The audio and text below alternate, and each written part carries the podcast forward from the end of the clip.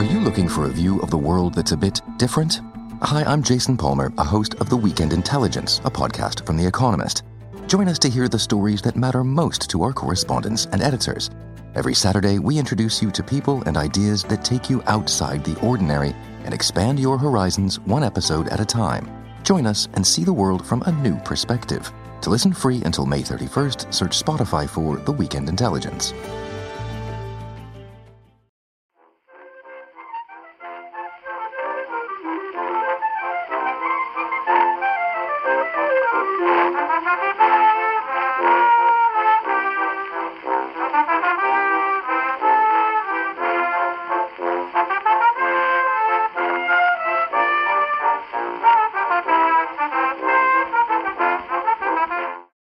Somebody said to me that we're going to be very near a great bookshop in Galway. Which what bookshop? Charlie is this? Byrne's. All right. Charlie Byrne's. It's got some ridiculous number of writers who've worked there and have gone on to to, to become world famous. But it's just very great. And I haven't been to Galway. I think it must be.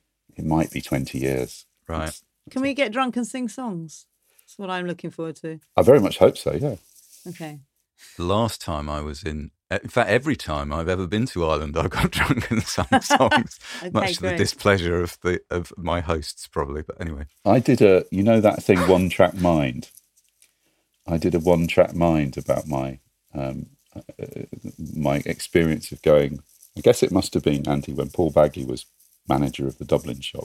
oh yeah, So, I mean, really long time ago, probably getting on for 25, maybe al- almost 30 years ago, early 90s anyway. And it was um, it was a, a, a dinner party at Colm Tóibín's house. Colm Tóibín at that stage, I think, had published name drop. had only published one novel, The, the South, um, by Serpent's Tail. So he wasn't the he wasn't the great man of quite the great man of letters that he was. And I think also um, an amazing woman called Katrina Crow, who was from the uh, I think from the uh, National Library of Ireland, and, and Joseph O'Connor as well. It was one of those kind of, and I ended up. Everybody got very drunk, but they started to sing at the end of the thing. And there is this tradition in Ireland called the Noble Call, where you you ask somebody to sing a song, and I, I can just remember the kind of anxiety of sitting there thinking they're going to ask me to sing a song, and I, I just I'm not sure I know anyway. And somehow, weirdly, in that sort of drunken folk, a Northumbrian folk song emerged, and I, I sang it. I mean, luckily the dialect in it is quite heavy, so I could, you know, I could, I, I could kind of, Fudge when I didn't words. remember the words. Anyway, I kind of totally got away with it, but um, it's just it's I, anytime anybody says get drunk and sing a song i always think of that that just extraordinary nerve it's not even nerve it's just fear deep fear out of somewhere i managed to find a song I think. but then you know very- after that i learnt lots of songs so i would never be so i know the words Yeah, to well, quite a few songs now I so if think, Nicky, get I think that's a very Mitch Mitchinsonian anecdote, given what we're about to record. Something's going to well up out of him now that he hasn't quite put his finger on what it's yeah, going to be. Yeah, he said purposely, I haven't read anything this summer apart from brain books. because you've been working so hard. Hold on a sec. I might just have one or two or 20 others to pluck out of nowhere. Nick, do your prep for the weekend in terms of your repertoire. Is it okay to bring a songbook? Is that not allowed? there's nothing worse than somebody sitting there with a with an iphone with lyrics trying to Oh, no. I, I, I, I, I personally draw the line at that Okay, right. I'll, I'll But know on the on the o- on the other hand, there's nothing worse than people forgetting the words to a song. So my the, the whole thing of my one track mind talk, which I think is on the internet somewhere, was learn the words. Just don't Yeah, yeah. don't yeah. muck around. Okay, I've got. I'll get a couple of songs lined up. Andy, I'm looking forward to hearing what you've got. I'd be, I should be singing uh, Elvis Costello's first six albums from beginning to end. I was about to say, you probably know Abbey Road, don't you? Anything from I Abbey Road know will be there. or Abbey Road. Yeah, I'm quite up on that one. Right. Uh, hello, everybody. Uh, John, do you want to welcome people here? Yes, welcome to the this uh, special summer reading edition of Backlisted. Um, we've been off doing various exciting things over the summer, and this is the first time we've we've been together in a in a month, and we thought it would be a nice opportunity for us to share with you some of the things we've been reading. We've done this a few times before, where summer reading doesn't mean we never do summer reading in the summer because that would be uh, that would be too easy. We do it's it's retrospective our summer reading, so it's a, it's a report on what we read that you can either hold over for, to read next summer or you can read in the autumn and winter, uh, the two lovely seasons approaching. It should really be called Summer Red rather than Summer Reading. It should. Summer Reading. Red. Yeah, that's lovely. So we're going to talk about a few books that we've read over the summer and um, that we think are easily available in another um, departure from backlisted tradition. You should, you should just be able to buy these or get them from a library. And these are mostly new books, aren't they? They're mostly new books. What quantifies a new book? How, how new is new? I think all my choices are published this year. Nearly all of them, yeah. So this isn't a regular episode of Backlisted still. This is still a kind of Well, it's, It's it's very holding pattern. irregular. Yeah. irregular. It happens once a year. And then we'll be back to back to business as usual in a fortnight. We're recording an episode in Galway. Uh, and if you are one of the listeners who likes to know what the books are ahead of time, that w- book will be the novel Elizabeth Costello by J.M. Coetzee. Coetzee? This is a traditional backlisted thing as well, where we haven't worked out how you actually pronounce the name of the subject. Yeah, I'm we'll have- to have it confirmed. We will find that out. If you live in Galway, you may still be able to get tickets to come and see us. I believe so. It's uh, part of the Galway International Festival, and that is taking place this Friday as we're recording this. September the 10th. Which book should we start with, everybody? Well, why don't you kick off, Andy? All right. Let's start with the biggest and most daunting book that we're going to talk about. That's a good plan. David Keenan, who has written several books that I'm going to talk about in a minute, had a new novel out a few weeks ago called Monument Maker. Friend of the show. He's been on a couple of times. He was here to talk about Peter Guralnick's Elvis Presley books, and he was on earlier in the year to talk about uh, Clarice Lispector with Wendy Erskine, which was a really fun uh, episode. Anyway, David is is a, a I don't know a force of nature. That's not right, is it? Force of intellect, force of reading, force of willpower He's remarkable, isn't he? He's the real thing. Yeah. It took me about three weeks to read this novel. And I'm going to do something that we don't normally do on Backlisted. But I, I, I was commissioned to review it for a magazine. And I'm going to read the review uh, out as I wrote it because actually um, I found the novel really inspiring and uh, uh, it inspired me to write the following. And I think it's worth um, respecting David's words and mine by just telling you what I think. So let me just share with you what I thought of Monument Maker by David Keenan, uh, which is published by White Rabbit Books um, and is in bookshops now. Near to the heart of this wild and labyrinthine novel, page 516 of 808 pages, I turned the corner down so I could find my way back to it.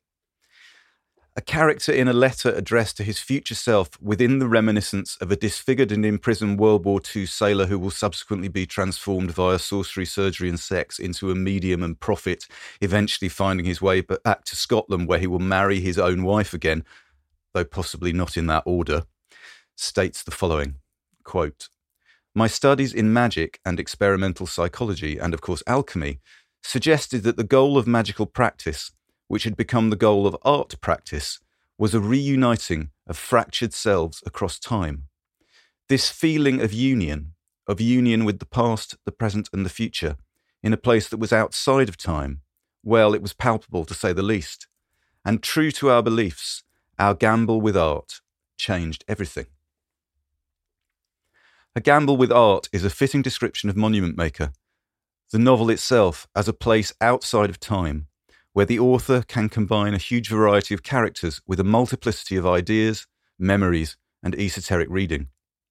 And the book can be considered an artistic gamble too, with its author's reputation as the high stake. This is the fourth novel David Keenan has published in as many years. This is Memorial Device 2017, set in the post punk scene of early 1980s Scotland, was a cult hit. For the Good Times 2019 won the Gordon Burn Prize. In 2020, Xstabeth attracted attention from figures as diverse as Edna O'Brien, Salena Godden, and Kim Gordon. Monument Maker features references to characters and locations from these predecessors in what is becoming increasingly apparent is either a cycle of novels or one vast fictional gallimaufry. Several more instalments are in the works, and that Monumaker is the largest, longest, and weirdest to date should detract neither from its ambition nor the risk it represents in its own right. David Keenan has said that the novel took him 10 years to write, though construct may be a better term for a book inspired by the architecture of the cathedral. It's dedicated to the glory of God and encompasses four books identified as nave, transept, apse, and choir, plus several ecclesiastical appendices. Most of the sections are stories within stories memoir, biography, translation, supernatural tale, diary, letter, and so on. This allows Keenan to keep moving, stylistically, geographically, and temporally. A summer in the south of France in a house once occupied by the composer Frederick Delius, the siege of Khartoum, Sudan, 1884, Crete during World War II, the surface of the moon in the not too distant future. And when they come, these shifts are disorientating, not to say baffling. But they are also crucial to the process of reading the book, one achievement of which is to unite the personal, the archetypal, and the fantastic in a way that offers the reader the satisfaction of narrative or narratives without being reliant on what happens next. The book moves backwards and forwards in time like a connected series of dreams or visions. Quote, I thought of the trenches and I flitted back there in my mind via the secret tributaries that tunnel beneath the page, and I imagined a literary underground, a book as a tomb for language and of a literary valley of the kings, a vast subterranean network connected across time and space, and all that would entail the empty bunkers, the daring passageways, the perpetual lack of sunlight. Monument Maker, then, is an experimental novel informed by religion, art, the occult, sex, tarot, alcohol, signs, symbols, and other experimental novels. It evokes the work of Malcolm Lowry, Clarice Lispector, Leonora Carrington, Arthur Machen, Philip K. Dick, and even John Fowles. Like them, Keenan is a literary disruptor and sees himself as such. He's also a writer for whom the lived experience and the imaginative one, drawn from books, films, and music, are both vital and interchangeable. This isn't an easy or straightforward read, but it crackles with the energy of someone challenging themselves to make something new, meaningful, and personal with the tools at their disposal. By turns, it's obscure, romantic, terrifying, funny, and an underrated and unfashionable literary virtue, sincere. And if occasionally I was baffled by Monument Maker, well, I enjoyed being baffled, while also feeling I was this close to decoding it. I would love to read it again. From deep within the appendices, another clue to this book's true nature. Works of rogue imagination are impossible to police. The end of my essay on David Keenan's Monument Maker. What a damn fine review. I commend that. The bigger point for me is I didn't really understand all of the book, but I was utterly uh, enraptured by the energy, ambition, intellect, effort. It's one of those books that I thought I don't need to understand it. Understand why do you need to totally comprehend everything? It's wonderful. No, Johnny, in fact, what did you think? I think David would be disappointed if anybody felt that because I don't think he uh, comprehends all of it either. That's that's kind of why I think it's such a and I I don't say this lightly. I think it is a I think it is a great book. I think it's as near as we're going to get to one of those strange, unclassifiable, baggy masterpieces. I don't think, having read it, that you will forget it. And I also think it's a book that could very happily go back to in the future and reread and find and get more out of it. I think he's operating at uh, it's a high, it's a tightrope walk. It could easily fail. I loved what you said about sincerity. He means this book and I love that about David. He, you know, I saw him read from it at the, the um, an amazing event organised by White Rabbit Books, his publisher, at the Social in London, and it was OTT mad, wonderful event. Wendy Erskine interviewed him, and he read several sections, including incredible Mm. kind of litany of names of choristers from from the book. John Higgs, who previously been on uh, the podcast talking about Steve Aylett on Backlisted, read an amazing passage from Blake's uh, Marriage of Heaven and Hell. It, I felt incredibly energized by the whole thing because it was it was people not only talking about but also reading from and manifesting that sense of imaginative energy. And you know, you talk about the time travel in your review, Andy. That, that the amazing thing that David manages to do in this book is he gets away with passages set in the future on the moon. He gets away with jumping from Khartoum to. I mean, I don't quite know how he does it, but there's a there's a kind of an energy and an openness and a deep, deep curiosity and a, a reluctance to judge in his writing. Often with a difficult book or a challenging book, you would say to people, "I'm not sure it's you know if, if you don't like that kind of thing, you're not going to like this." I think there's uh, something in this novel for almost anyone. I think it. I think you could pick it up and start reading it and find and find you know so, something in it that would that that would that would chime with the experiences you had. He's he's opened the kind of passage, his imaginative passages in a way that very few writers do now. It's it's it's great. Is it is it a novel? If you were to ask me your your trademark question, what is it about? I don't know. That's what my review was trying to say. That's like 800 words of going, I don't know. I tell you, Nicky, I think the thing that holds it together, uh, the immaculate design, and relates to what John was just saying. When I think David follows his passions and intellectual interests with a really appealing, commendable uh, lack of snobbery. So his willingness to Yeah. fold in elements of different cultural disciplines and within those different types of music or imagery or or fiction when i you know i made that litany of writers to whom i could have added many more but you know it, I, I love the sense that he's pulling in high medium low culture pulp stuff things you would have bought in compendium in the 1970s high table literature and Yeah, and pop skewing it all together through through a, a, a vision. And in a sense you ask is it a novel? If david says it's a novel it's a novel you know is art art? If the artist says Yeah, it is yeah. to some Right. extent then it is and then it's our job to to decode it. And it's in bookshops now and it's 25 pounds. So right one down. Who wants to go next on our summer reading carousel? Andy, shall I talk about the book that uh, I enjoyed very much? In fact, that you told me about at the beginning of the summer, uh yeah why Um, not great. "Open Water" by Caleb Azumah Nelson. And I think you said right at the beginning, it might have been like, even on a program, you said, "Oh, I would maybe go away and read this and see what you think." And you were very cagey about what you said as well. You didn't sort of say, "It's brilliant, it's wonderful, it's odd, it's strange." You just said, "I'm interested to see what you think." and and uh, yes because indeed i still i'm still i'm really i i don't you do you haven't told me what you're going to say and i'm still stewing this book which is very short unlike monument maker it's it's a really short little um novel novella it's called yes you said open water by caleb azumah nelson we've got a clip of the prologue this is the very beginning of the book and this is caleb reading his own work himself The barber shop was strangely quiet. Only the dull buzz of clippers shearing soft scalps.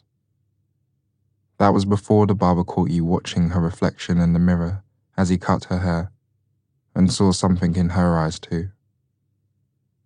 He paused and turned towards you, his dreads like thick, beautiful roots dancing with excitement as he spoke. You two are in something. I don't know what it is but you guys are in something. Some people call it a relationship. Some call it friendship. Some call it love. But you two, you two are in something. You gazed at each other then, with the same open eyed wonder that keeps starting you at various intervals since you met. The two of you, like headphone wires tangling, caught up in this something. A happy accident. A messy miracle. You lost her gaze for a moment, and your breath quickened, as when a dropped call across a distance gains unexpected gravity. You would soon learn that love made you worry, but it also made you beautiful. Love made you black, as in, you were most coloured in her presence. It was not a cause for concern. One must rejoice. You could be yourselves. Right. So on the surface, this is a, a romance. It's a book, a, a very, and you set it up, didn't you, Andy? You said, "Oh, it's, is it a bit like a Sally Rooney novel?"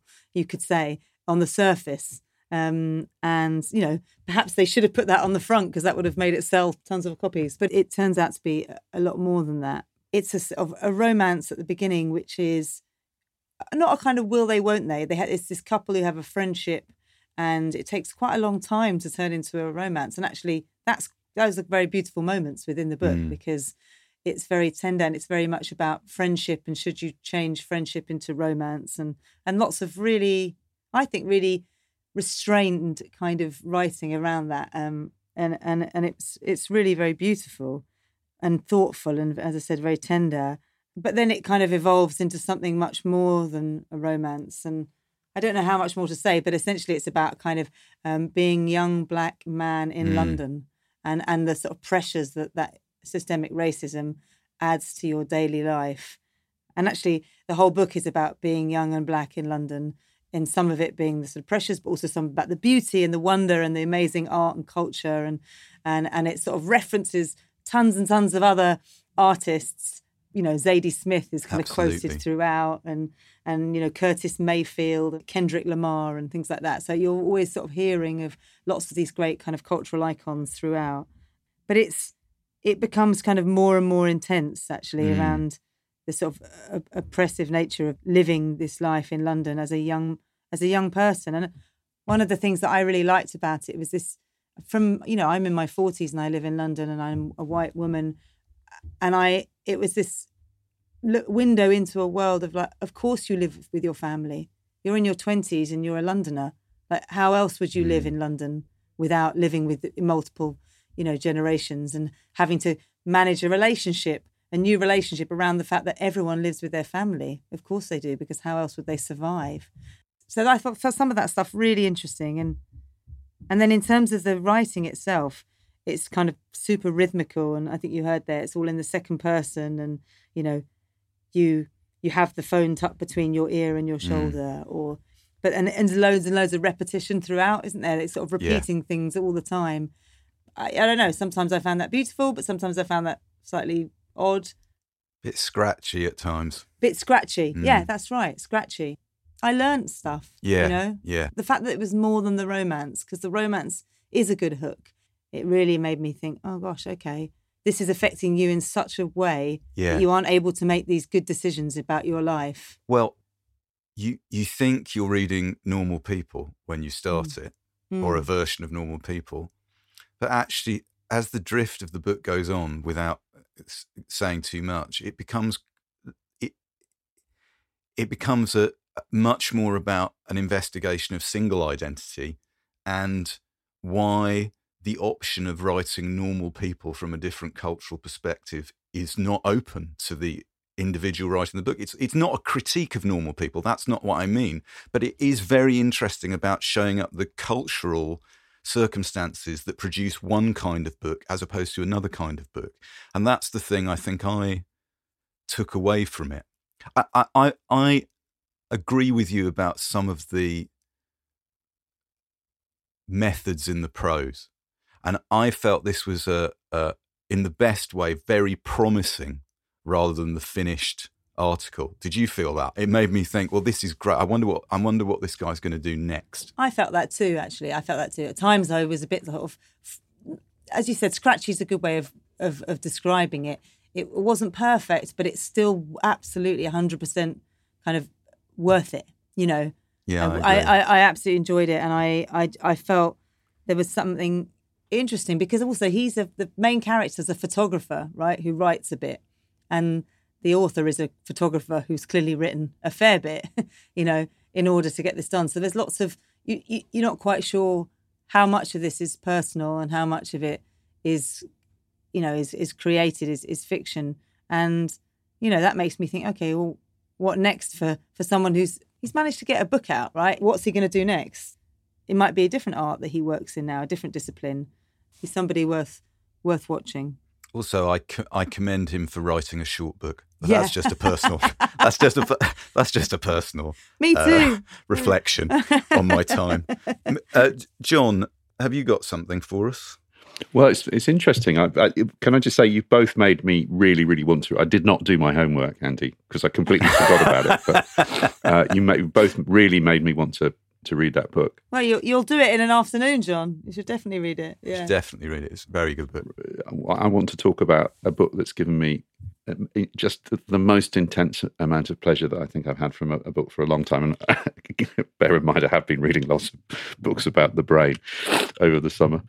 Um, but it's it's Erasure, a, a 2001 novel by the American writer Percival Everett, and republished this year by Faber. So it's 20 years old, but it is, you know, let's be honest. I we like we like a book about books on this show, and the the narrator of this of this book is a um, is a writer, an academic, and a novelist called uh, Thelonious Ellison, or everybody knows him as Monk. He's clearly there is a kind of a there's there's quite a lot of Percival Everett in this character. It's it's playful in, in tone, but it's also I think uh, Uh, un, un, the undertow is actually quite a quite, it's quite a serious and complex and possibly the most interesting attempt to deal with the problem of how do you be a black writer when everybody's telling you what you should be doing as a black writer. So he's hmm. subtly undercutting that. So Thelonious is, is a writer, but he specializes in incredibly difficult postmodern novels that nobody reads. And uh, there's a brilliant parody. He does a he delivers a little piece uh, to students uh, to a, the Nouveau Roman Society about his take on S/Z, the famously kind of complicated Roland Barthes book, which is based on a structuralist rereading of the story Sarrasine by Balzac. I mean, apart from the fact that it's a brilliant bit of parody, you can feel that what's building up around this is one, his his mother's get, get, getting dementia. Two, his brother has announced that he's gay and is he's in dialogue with the, his his his father who's dead. And uh, but his agent rings in the middle of all this and says, "Look, you know, you're just not black enough. You know, this stuff, your stuff is not. You need to do." And he becomes obsessed by this a young female black writer who's got a massive advance and a massive film deal for for a book. He's just furious about this. So what he does is he writes he writes a book called My Pathology by Stag double G R Lee. And he and it's basically Stag Ali. yeah. so Okay, it's like it's written in kind of in in black slang. It's full of it, it's f- full of hoes and bros and people being stabbed and sex and kind of and it's and it, it, it- that's a good yeah a, that's a good 50 60 pages of the novel of course he sends it to his agent and he gets offered like $600000 um, and then I'm not going to tell the whole plot, but then of course it gets. He ends up being asked. Uh, the, the character Monk Ellison ends up being invited to be a judge on a on a big national book award. So he becomes a judge on a on a book award. So in in the kind of meta way that, of course, a book like this works, my pathology. He decides he decides he doesn't like the title, so he gets the publishers to change the title to "fuck." by Stag R. And in the end, they just have to buy it. They've, uh, he, he get there's a brilliant scene where he he has he he starts to interp- impersonate Stagg R. Leigh. I'm going to read you a little bit about the books that he gets submitted. If having just done a book prize, this is one of the best Yeah. All right. spoke to you, right? I mean, the, the writing throughout, it's so funny, it's so clever. It's it, but in the end, it's act, what it's actually about is is serious and real. It's about family relationships. There's a lovely introduction from from Brandon Taylor, um, and he says, "I just think this really sums up the book perfectly." Everett is illuminating something, all right, but what Erasure sends up is the silliness of going about your business as a black person, only for the world to rush in and to try to remind you that you are black and that it means something, but that you aren't allowed to dictate what that something is. The world demands that you introduce yourself twice first as you are, and the second as you're told to be. So it is a serious thing. I mean, it, it seems to me that it, it, it connects to some some of the things you were saying about Caleb Azumah Nelson's book. You know, what you can't do as a black writer in some ways that you can do if you're a. I mean, this is Mm. he's Saul Bellow Mhm. good in terms of his pro, his comic Mm, prose. He's mm. it's it's. And the book is also, I think, very, very kind of in dialogue, as you would imagine, with with um, with Ralph Ellison. I mean, the characters Yeah, Ellison, so with Invisible Invisible, Man, the Invisible yeah. Man in particular. But I just thought this this will amuse uh, listeners because it's it's so spot on. This is he, he's getting all these books as the, you know the the books are coming in their in their in their caseload through Yeah, the door. It was the season of the absent or lazy editor. So many of the novels were needlessly fat. Six were more than 900 pages, 12 were better than 700, and any one of them would and could have been, with a modicum of editorial attention, a good 400 page novel. There was an incredibly dense novel from a well known reclusive writer of dense novels. There was a nicely crafted and notably lean novel from a writer whose reputation was astonishingly well made.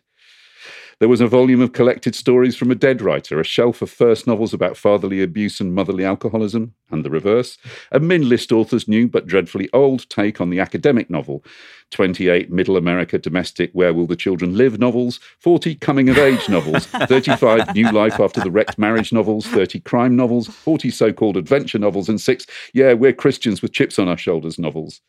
For the most part, the titles received more consideration than the stories of the writing.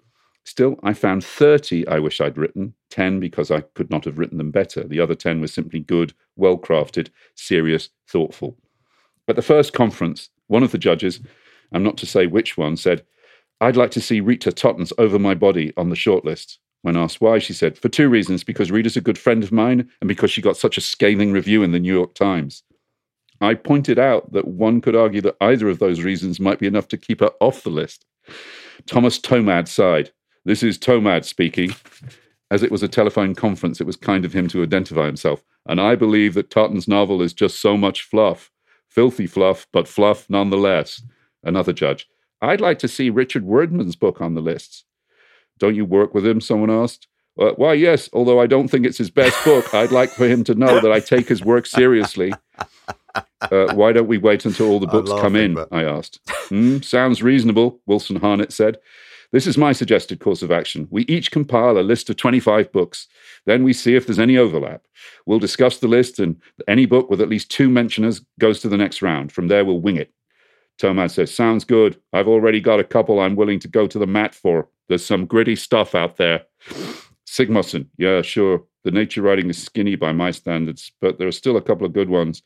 Toby Lackfugen's book is remarkable. Hoover, I didn't get all of that. Yes, of course. I was surprised to see so many books by such big names. Shouldn't we just go ahead and put them on the list first? Ellison, okay. it's just, Ah, brilliant. It's- and it- really it- good. it- really good. I don't, you know, again, cliche, but it will keep you laughing until the very last page. But I I just think he's he's one of those writers I've discovered, and I think I don't, I haven't read comic. I mean, Andrew Sean Greer, you know, our lovely Francis Plug. I mean, there are very few comic books that really, really, that really do it, and he he is one. What's it called again, It's John? called Erasure. Erasure by Percival Everett. The book chat will continue on the other side of this message. I'm going to just say a bit about, uh, and I reckon quite a few listeners will have read one or, or all of these books already. Um, Deborah Levy, the novelist Deborah Levy, has over the last several years published three volumes of what uh, she and or her publisher Hamish Hamilton refer to as a living autobiography. First volume was published about seven years ago. It's called Things I Don't Want to Know. The second volume 2018, I think, The Cost of Living, and then the third and final part, Real Estate, came out in May this year. And um,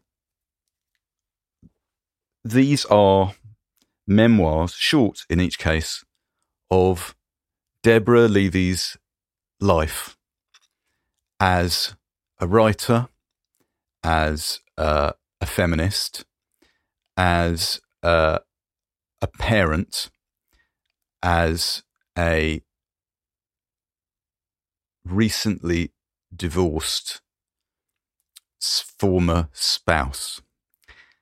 And in that sense, what the books are really about, I think, are identity in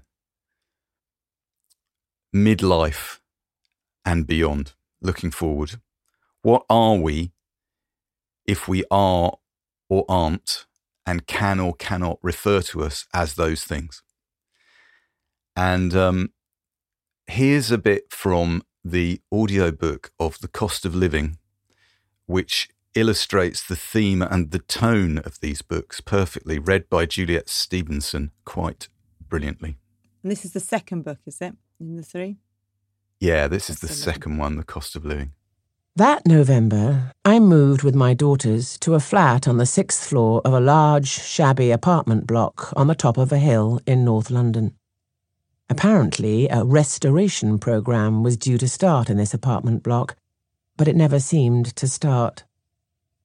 The floors of the communal corridors were covered in grey industrial plastic for three years after we moved in. The impossibility of repairing and rehabilitating a vast old building seemed gloomily appropriate at this time of disintegration and rupture. The process of restoration, the bringing back and repairing of something that existed before, in this case an Art Deco building that was falling apart, was the wrong metaphor for this time in my life. I did not wish to restore the past. What I needed was an entirely new composition. It was a bitter winter. The communal heating system had broken down. The heating was off, the hot water was off, and sometimes the cold water was off too. I had three halogen heaters on the go and twelve large bottles of mineral water stored under the sink. When the water was switched off, the toilet would not flush. Someone had anonymously written a note and stuck it on the lift door. Help! Please help! The flats are unbearably cold. Could someone do something? My oldest daughter, who had begun her first year at university, joked that student life was a luxury in comparison. For a few weeks after she departed to begin her degree, I woke up in the small hours with a queasy feeling that something was wrong. Where was my oldest child? And then I remembered, and I knew that we were all of us moving forwards into another kind of life. Mm. That resonate with you, Andy? Uh, it does resonate with me, but then all, I mean, I, I don't think these books were written for me, Mm. but I found them incredibly uh, useful and funny and rather moving. And the energy for me, as I think you could hear there in that brief excerpt, is the just the sheer pleasure of the um, careful, pinpoint, accurate prose. Beautiful, like that's that is writing. What's writing? That's writing you know choosing selecting the details to present to you and paring them down and paring them back. None of these books are very long. You could probably read most of them in an you could read one in an afternoon. Um i would say for me the first and third volumes are both very good. Um but the middle one, The Cost of Living, which I know has been much praised um, and appeared in lists of books of the century, I must say, I think the middle one, The Cost of Living, from which that excerpt comes, is exceptional. And if I think you could just read that one straight off the bat. Although they do talk to one another, there are themes and images that pick up from book to book. I ended up thinking they were incredibly um, brave.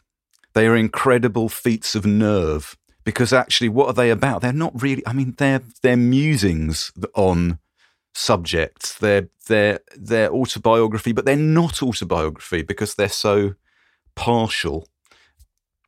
Also, I was very interested with some of the books that I've been reading. I've been reading a lot of books by women over the last couple of months, and Deborah Levy really engages with what uh, um, it means to be a, a, a writer and a woman and a woman writer in this historical moment, in this point in her life. How useful to her is is ideological feminism at this point? Um, does she wish to hang on to that identity? Does she want to discard pieces of it? Is it possible? Can those do those two thoughts go together or not? I found him really thoughtful, and this this this dovetails in with a uh, with the, the the books by Vivian Gornick that I'm going to talk about at the end of the show. But anyway, so yeah, I've strongly str- I love them. I love what can I tell you? I love them. Uh, um, uh, so they're all published by Penguin or Hamish Hamilton. The first two are in paperback, and Real Estate is out in hardback. I think you would. I think you would both. I mean, we keep saying this to one another about all these books, don't we? But I mean, I think you would. I I find it hard to think that that you not you know both of you, but also anyone who really listens to this podcast regularly would just enjoy, you know, uh, uh, re- undoing the laces of their tight shoes and and just reading these with pleasure. You know. Um, John, have you have you got something else for us? Uh, I, I, have actually. I've just um, over the summer. Uh, um, I had friends staying and uh, who they were doing something at the Win. They were doing a. I always think it must be quite thankless to be running a bookshop at Wilderness Festival. mm. Apparently, it was lots of fun. Uh, but sure, I mean, I'm but I just think it was the, the weather was appalling. Oh, was it? Oh God, a mudfest. Joyously, what what happened was that they were one of the writers who was speaking was Geoff Dyer, who'd flown over from LA. So Geoff came and stayed for for an evening, and we had a very very um, jolly time talking about uh, all kinds of things. Inevitably, talk went got on to D. H. Lawrence. inevitably. And the reason I'm telling you this is because he said you must read my selected essays. I said, well, you know, funnily enough, I've just I've just done a thing about Frances Wilson's book, and she kind of mm. more or less agrees with you that the, the point of Lawrence is the small pieces, the travel pieces, the, the reviews, the, the, the the letters. You know, it's all one it's all one book. So anyway, he he sent me he sent Rachel and I a copy of the book uh, Life Lived with an L, and it's the most Geoff Dyer thing in the world because he's um, he's there are a couple of mistakes in the introduction. he's he's hand corrected them. Oh, has he? oh, that's good. I just thought what I might do because I know it always cheers Andy up when I decide to. I thought I might just read you a tiny little bit of of one of of one of the best essays in the book, um, uh, which I had heard quoted from, but I never actually read, and it's called The Bad Side of Books. Okay. It, the Bad Side of Books. There doesn't seem much excuse for me sitting under a little cedar tree at the foot of the Rockies, looking at the pale desert disappearing westward, with hummocks of shadow rising in the stillness of incipient autumn. This morning, the near pines perfectly still, the sunflowers and the purple Michaelmas daisies moving for the first time. This morning, in an invisible breath of breeze, to be writing an introduction to a bibliography. Books, to me, are incorporate things, voices in the air that do not disturb the haze of autumn, and visions that don't blot the sunflowers. What do I care for first or last editions? I've never read one of my own published works. To me, no book has a date, no book has a binding. What do I care if E is somewhere upside down or G comes from the wrong font? I really don't and when I force myself to remember what pleasure there is in that, the very first copy of The White Peacock that was ever sent out, I put into my mother's hands when she was dying. She looked at the outside, and then at the title page, and then at me with darkening eyes. And though she loved me so much, I think she doubted whether it could be much of a book, since no one more important than I had written it. Somewhere hmm. in the helpless privacies of her being, she had wistful respect for me. But for me, in the face of the world, not much. This David would never get a stone across at Goliath. Why try? Let Goliath alone. Anyway, she was beyond reading my first immortal work. It was put aside, and I never wanted to see it again. She never saw it again. After the funeral, my father struggled through half a page, and it might as well have been Hottentot. Well, what done they get it for that, lad? Fifty pounds, father. Fifty pounds! He was dumbfounded and looked at me with shrewd eyes as if I were a swindler. Fifty pounds! And they've never hmm. done a hard day's work in their life. I think to this day he looks upon me as a sort of cleverish swindler who gets money for nothing, a sort of Ernest Hooley. And my sister says, to my utter amazement, You always were lucky. Somehow, it is the actual corpus and substance, the actual paper and rag volume of any of my works that calls up these personal feelings and memories. It is the miserable tome itself which somehow delivers to me the vulgar mercies of the world.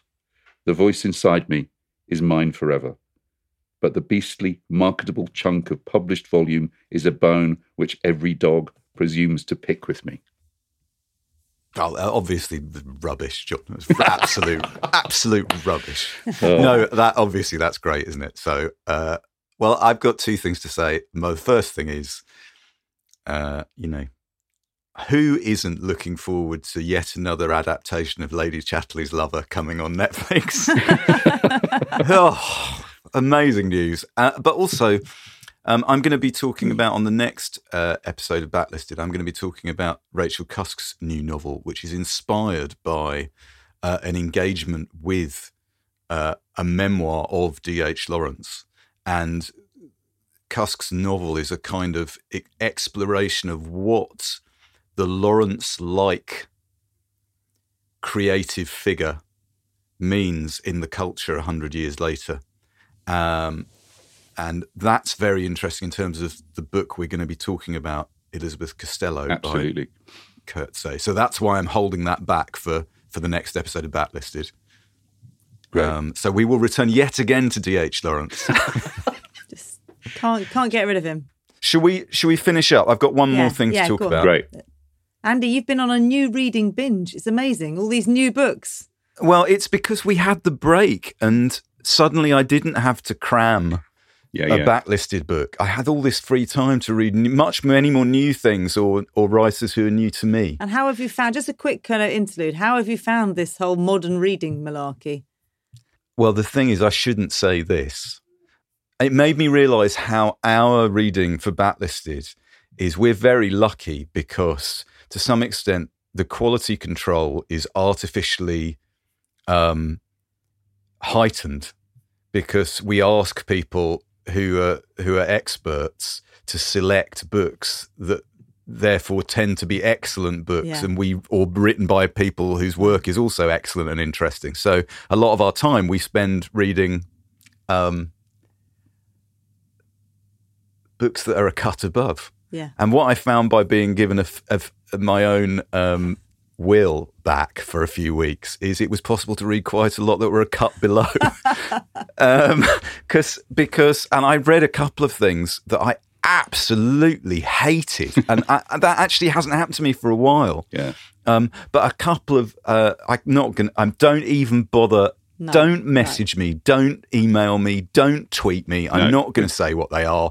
But I read a couple of things that I just, I was laughing because I hated them so much. I actually enjoyed reading them, Well, Nicky, because go. I thought, the one star. You love. a Oh, this is one-star what this reminds me. This reminds me of what real reading is. You know, the the actually sort of not. Eh, It, wasn't boring. I didn't get nothing from it because what I got from it was the sheer exhilaration of reading something I hated. I really hated. So anyway, but that's not what I'm going to talk about now. Finally, for this episode, uh, I want to talk about Vivian Gornick, who is a New York Jewish woman writer in her mid 80s. Uh, there are probably a dozen of her books that uh, I could have talked about or we could choose to talk about on Backlisted. Her memoir, Fierce Attachments, her book, The Romance of American Communism, which I've started reading, which is absolutely terrific.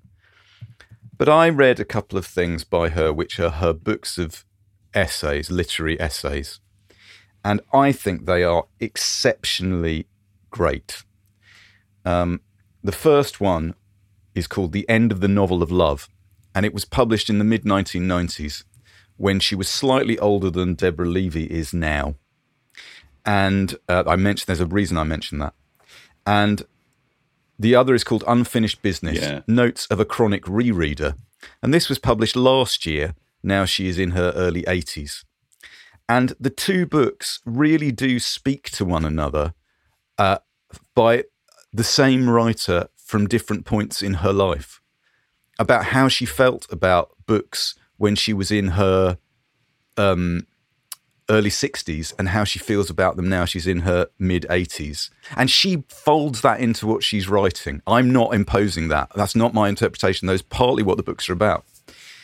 And um, the end of the novel of love, which was written in the collects her her journalism, um, features essays on, amongst others, Grace Paley, Willa Cather, Jean Rhys, George Meredith, Jane Smiley, and Richard Ford.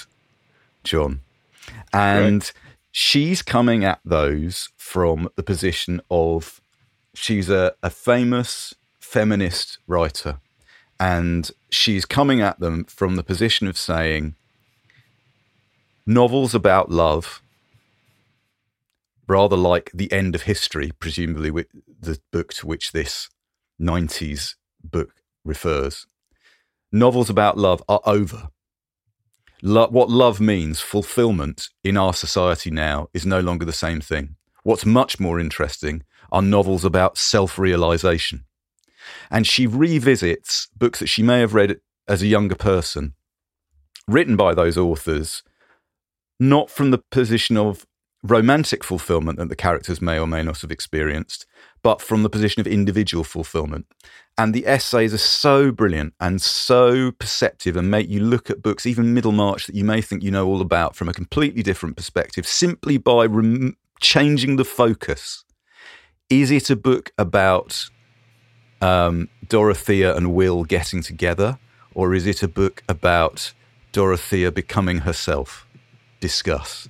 And she takes the latter discussion. Now, that was written, and that was written in the mid 1990s. And her argument is in the mid 1990s, novels about love are over. Fast forward to 2020.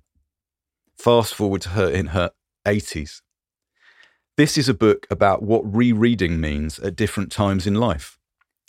And she at no point renounces what she said earlier, but she is prepared to go back and her brilliance as a writer and a critic and go back and judge herself and say, Was I right?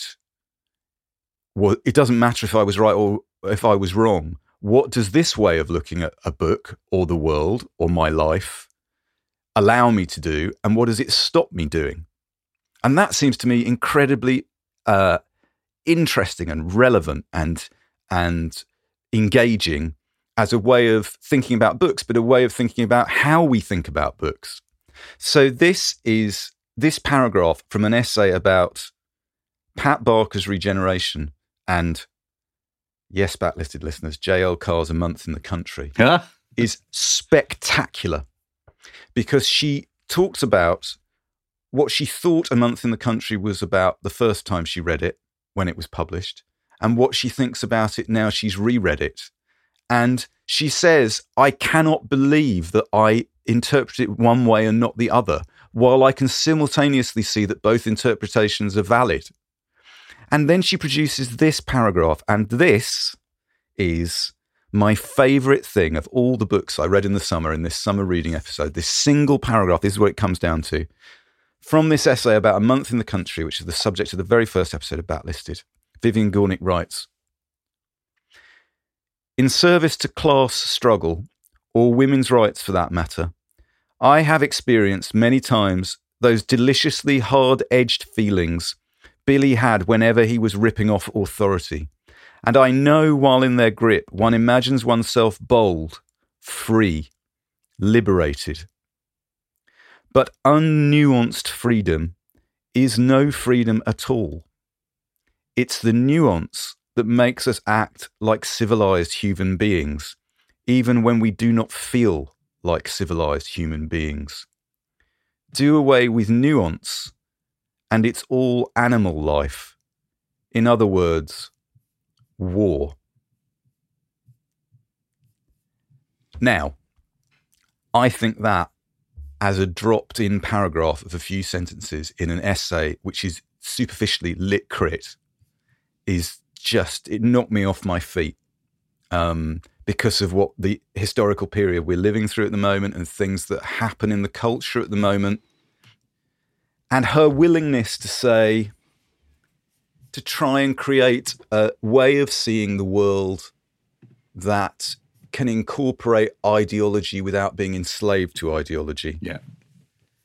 That seems both the kind of artistic drive, the true artistic drive, but also a place that as a culture we would do well to try and bear in mind when we're tearing chunks out of one another about relatively unimportant matters.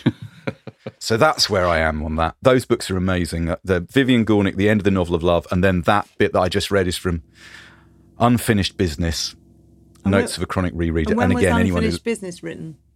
uh, last year, published last, year. Okay. and like I say, she she revisits books. Um, and if this doesn't persuade listeners, and especially uh, John Mitchinson to read this book, I don't know what will. She revisits books by J.L. Carr, Pat Barker, Natalia Ginzburg, Elizabeth Bowen, Brilliant. Colette, And, and it's and D.H. Lawrence's Sons and Lovers. great. Mhm. And John, the essay about sons and lovers is totally wonderful in terms of saying, I thought this book was about this. This book is about this. But I couldn't have known that when I was younger. And being younger, that wasn't the wrong reading. But every reading reveals something new depending on who you are and what the book means. And does she talk about her own life in relation to these books? Then is that is that kind of very much about her? Yeah, she manages woman? well. Other yes, she assumes she does an interesting writerly thing of assuming you, the reader, do know something about her, her life, and her career.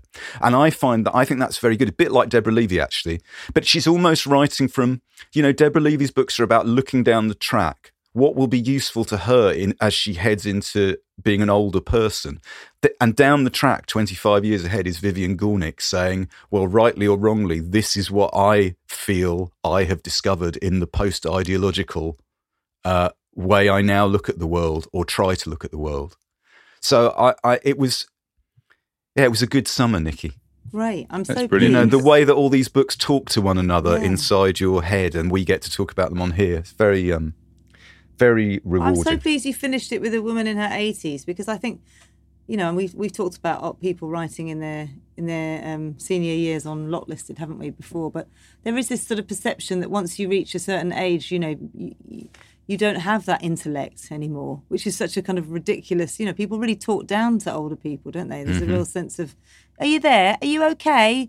You know. Yeah, But actually, yeah. somebody, you know, really just reflecting on how only through having their lived experience are they able to reassess and see great works that they've previously seen as one thing and they can now see as another. Really, that life is important and has led to that re-understanding. and also the expression you can hear the, the the QED of that is the manner in which that that is expressed in the paragraph I just read. That isn't a, a, a wishy-washy, um, rather pretty literary, seeming poetic piece of writing like this uh, terrible book that I read, which I won't say what it is. Um, that is the real thing. Each sentence says something different and builds on the previous sentence and doesn't muck about with um, with with wafting rose petals around the room. It, it it's just tr- the writing is so full of um, wit and life. So there you go, Vivian Gornick. I will be reading more. Yeah, just to say her the interview, her Paris Review interview is one of the very best I've read. Uh, She's just just so funny and so and Yeah. like, she's amazing. I think. Um, well, I, I don't often say this as it were on air, but I've ordered that, Andy. Now, He's totally, Have you? literally sold it to me as we were speaking on the spot. on the spot? On the spot.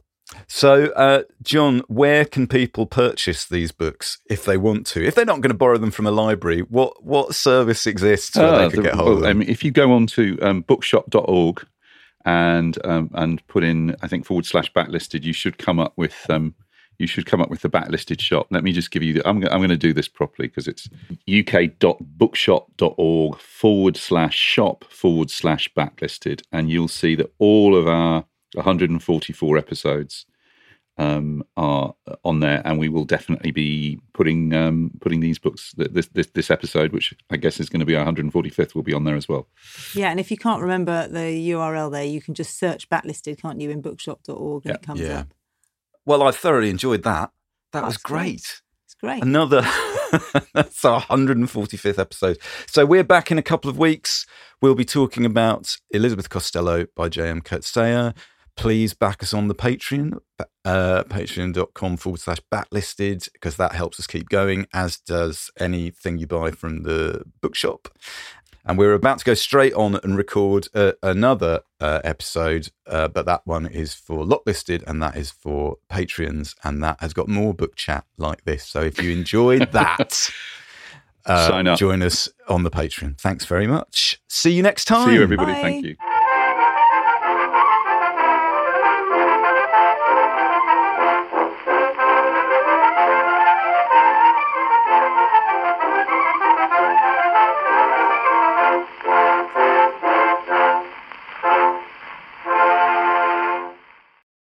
If you prefer to listen to Backlisted without adverts, you can sign up to our Patreon. It's www.patreon.com forward slash backlisted.